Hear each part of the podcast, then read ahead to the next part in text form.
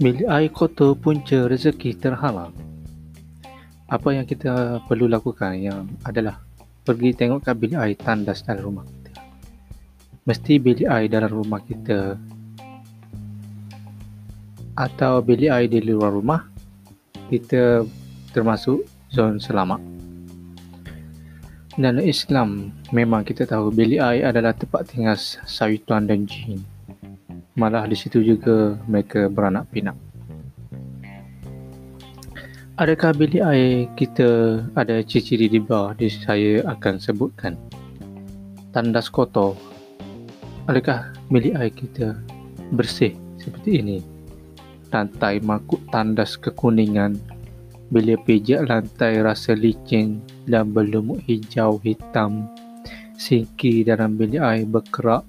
Bau bilik air setara standar awam. Pintu bilik air sentiasa terbuka. Bila bilik air kotor, setan dan jin akan bersukaria membiak dan beronggai sakam. Bila pintu bilik air sentiasa terbuka, maka seronoknya setan dan jin keluar berjoget lambat dalam rumah kita. Bilik air kotor jadi menjadikan rezeki payah masuk. Jadi dari situ puncanya rezeki kita tersekat. Setan dan jin akan meruntuhkan kasih sayang dan juga rezeki dalam sebuah keluarga. Anak jadi biadab, isteri hilang hormat pada suami pemalas. Sifat-sifat negatif akan banyak dalam diri kita, contohnya iri hati, cepat sentak, rasa diri selalu betul, orang lain salah, sombong, bokak, lupa Allah, tak solat, puasa dan berzakat.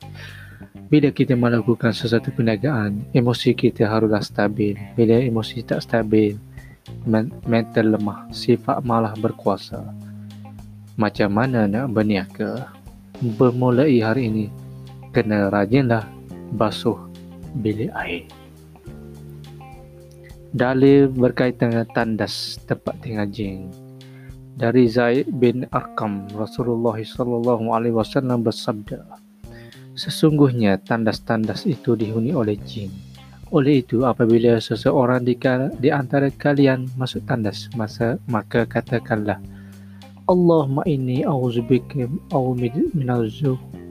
Allahumma inni a'udzubika minal khubsi wal khubais.